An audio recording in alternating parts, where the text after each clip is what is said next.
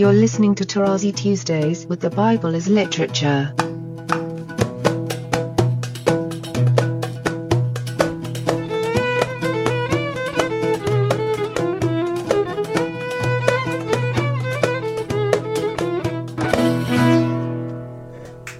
Hi, this is Father Mark Boulos, and you are listening to Tarazi Tuesdays with the Bible as Literature podcast. This week, Father Paul begins his reading of Genesis chapter 26 by pointing out what so many miss and thus misread Paul. You are blessed not only because Abraham trusted God, but because he obeyed his voice. I am delighted to introduce Father Paul on the Bible as Literature podcast, Tarazi Tuesdays. Okay, 26. Very important chapter because we have the establishment. You move to expanding a statement that was done in the previous chapter regarding uh, Isaac, where we hear that God gave all he had in 25:5 to Isaac, but the sons of his concubines Abraham gave gifts and while he was still living, he sent them away from his son Isaac. So it's an expansion in which sense Isaac is special, or the way we heard in chapter 22, Yahid, one of his kind. And the author very smartly applies a story that we heard before at least once Abraham and Abimelech, if not twice, because the story of Abraham and Pharaoh is also linked to a famine and to his lying about his wife as being his sister, coming here to a head with Isaac. So you could see it's intentional. It cannot not be intentional. Three times famine, and you go to a inamicable country, you know, where you have to fight your way and so on. Now, to go back to the first stories of Abraham, one has to be careful not to say, well, he went to Pharaoh and he did the same story with Abimelech. No, the story of Abimelech is a judgment on Abraham. I mean, the first one was already a judgment, but a softy one. Well, he went to Egypt. There was a famine upon his arrival, and he lied to Pharaoh, but ultimately, grandmother was saved, and so on. But the second one, you cannot say, oh, it's a repeat and you pass. No, the second one is making fun of Abraham. That it is after he realized he was an old man and Sarah did not have her menstruation, and they're both laughed at God. And he gave them Isaac, and then he tested them in chapter 22. Then, after the circumcision and the laughter and Isaac, the story of Abraham and Abimelech is in 20 and 22, which is silly. Why should you lie? Nothing can happen if Abimelech sleeps with Sarah, she's not going to conceive for him. Unless you are North American, but the sex and the sex, I mean, sex with 90 year old is making fun of Abraham. And notice how God makes sure to test him in Genesis 22. So the story of Abraham and Abimelech is in 20 and 21, and then the test. So all this for me it is important. And at the time when you were supposed to have been done with that, you're struck again, but it is woven against Isaac with a specific vocabulary. And here one has to be careful and not say, well, it's the same story. And uh, because you have the same names, even with uh, Gerar and Beersheba and so on. It's like a repeat. However, however, and that is very important, and the however means that we have to hear it as it is written. Notice the beginning. There was a famine in the land besides the former famine that was in the days of Abraham. So the author is already preempting the classic shortcut theological approach. It's the same story but applied to Isaac. No, it's a different famine. And it's a test for Isaac. And Isaac went to Gerar. Already you know what Gerar is. You heard it in 10 and in 21. And then Abimelech, king of the Philistines. It's a repeat of the story, but it's not the same person as in the case of Abraham in Egypt and with Abimelech. And Egypt is brought to the fore. Again, this is intended especially to Richard, who asked me about Egypt and Assyria. Suddenly, and the Lord appeared to him and said, Do not go down to Egypt. So, intentionally, he is forcing you to remember not the story of Abraham and Abimelech, but also the story of Abraham and Egypt and Pharaoh. It's not because I say so, it's because the text is inviting me. And then he uses the verb shakan, to dwell, as though you would dwell in a place to stay in it. But it's a tricky verb because it is the same verb as the one used in conjunction with a tent. You have it reflected in the Shekinah, the presence of God in the tent, is from the root shakan. Now, if you compare with 20 verse 1, which applied to Abraham, you have Wayeshib and Hiyashab between Kadesh and Shur, and it ends with Wayagur Bigerar. Very interesting that he sojourned as an outsider, as a sojourner and you could see the play on the name of the place. This is very much like the play between the verb nad and the land of Nod in the story of Cain, to wander in a land of wandering. Now, uh, that is untranslatable unless you hear it in the original. And verse 3 confirms that this is the intention of Shakan in verse 2 dwell in the land of which I shall tell you.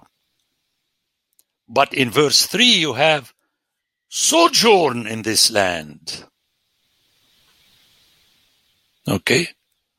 Gur ba'aretz hazot which is very strange. If you are already in the land, how could the verb be gur, like be a wanderer in this land? But again, if you want to answer it philosophically, uh, go to a university in Northern Europe. But it doesn't help my case. The feel, remember, I'm not saying the feeling, the feel is that you have to consider this place as your place, even if you have to be always a wanderer for it, and don't you ever leave it when there is no bread to go and find bread somewhere else. Otherwise, and you know my joking expression, if you want, this time you will not go to Babylon the way you went down to Egypt. I shall kick you out from the land and send you to Babylon. And here again in theology, we say it's a repeat the same thing. It is not the same thing. If you hear the story of the going down to Egypt, compared with the story of the people being exiled into Babylon. It is not the same thing. You have the prophets in between.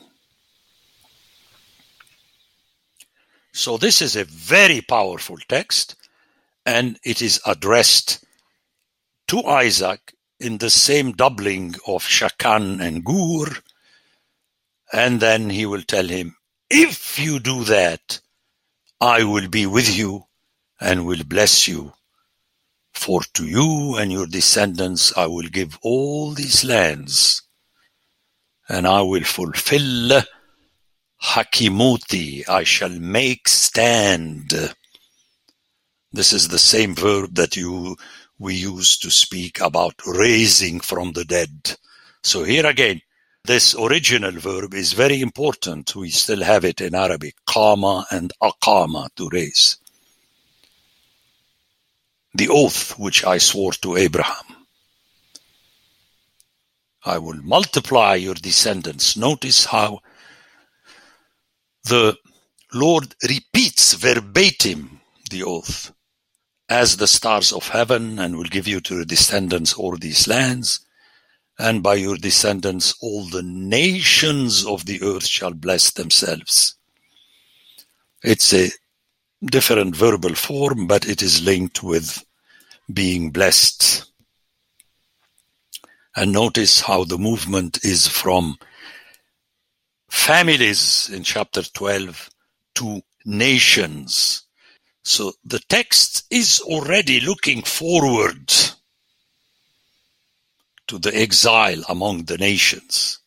And this is to the hearing. You just hear that there it's families, and here you have nations, and you have a twist in the verbal form from the same original, which is Barak.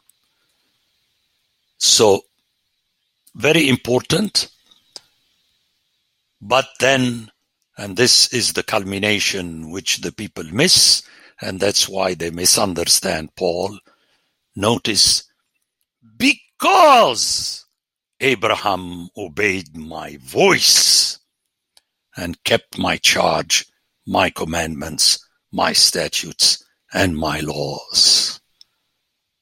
This appeared before in conjunction with Abraham in 22 in the sacrifice of Isaac. So, which meaning it's not free of charge, that you obeyed and send an email, yes, sir. No. The text to Abraham is because you have obeyed my voice. But here again, scripture decides to overbid when it decides to overbid. It adds here. And again, remember, it's about Abraham, not Isaac besides obeyed my voice, it is expanded into a Torahic terminology, a terminology of the Torah. And these things you're not going to hear until you get to the Torah. My charge, my commandments, my statutes, and my laws. So it's majestic. This uh, this passage, culminating with chapter five, is uh, majestic, which means ultimately you are blessed because Abraham trusted God and obeyed him. Notice how I stress it I trust you. Okay, like for instance, at the end of the confession, the priest gives you a series of things. I trust you, Father, bless. That's not enough. You trust his command. And that's why you have faith, which is you trust in ipakui, in submission. I cannot repeat this enough because I am sick and tired and tired and sick of theologizing. Where you go to schools of theology, where you prepare the young people to become servants of Christ and the church. You should cross Christ. Just say whatever you're doing and collecting money for in order that these people would serve your church, which is the handicraft of your own hands. Cross out Christ. Serve the church. You do not have this expression in the New Testament. The church serves God and His Christ. You do not serve the church. You serve it as Paul does when he preaches the word to tend to it. So you have to be very, very careful about this expression of Abraham's obedience. For my hearers, let me repeat, you have it here in 26.5, overbidding what we heard already in Genesis 22.8 in conjunction with the sacrifice of Isaac. You notice that Abraham had to show God that he is obeying him. And then 6 says, very interestingly, and Isaac dwelt in Gerar. Very interesting. God told him, Gur in this land, and ultimately Isaac dwelt with Yashab, which is very powerful. He made this land of wandering his habitat. And again, people are still telling me, what do you mean, Father Paul? It's shepherdism and the Syrian war. It is, my dear friend. It is when you get to know the exact meaning of each verb in the original language. I mean, let's hear it in Arabic for those who know Arabic. You're using a verb that means to dwell and another word that means to dwell aside. You know that jar in Arabic means the neighbor. I mean, it's very tricky, but it is intended. Let me put it this way. It is as though you're selling a citizen of Beirut to live in his house as though he is living in his neighbor's house. But the apartments looks the same. But the difference is the next door apartment, it is not your property. Now, this text is asking you to live in your own apartment as though you are living the next door apartment. It's like when your sister, let's take Father Mark, if a sister tells me, okay, if you need, come and stay a few days in my house. She doesn't need to tell him, but make sure, Mark, that when you leave, the house is the way I left it before you came. Now, my hearers are smiling because they are thinking, but Mark is not going to do that. I don't care. I am saying to you that you have to hear the command of God as sounding in the same way because it is not yours. But Mark would stay a few days in his sister's house. But here God is asking Isaac to remain all the time there.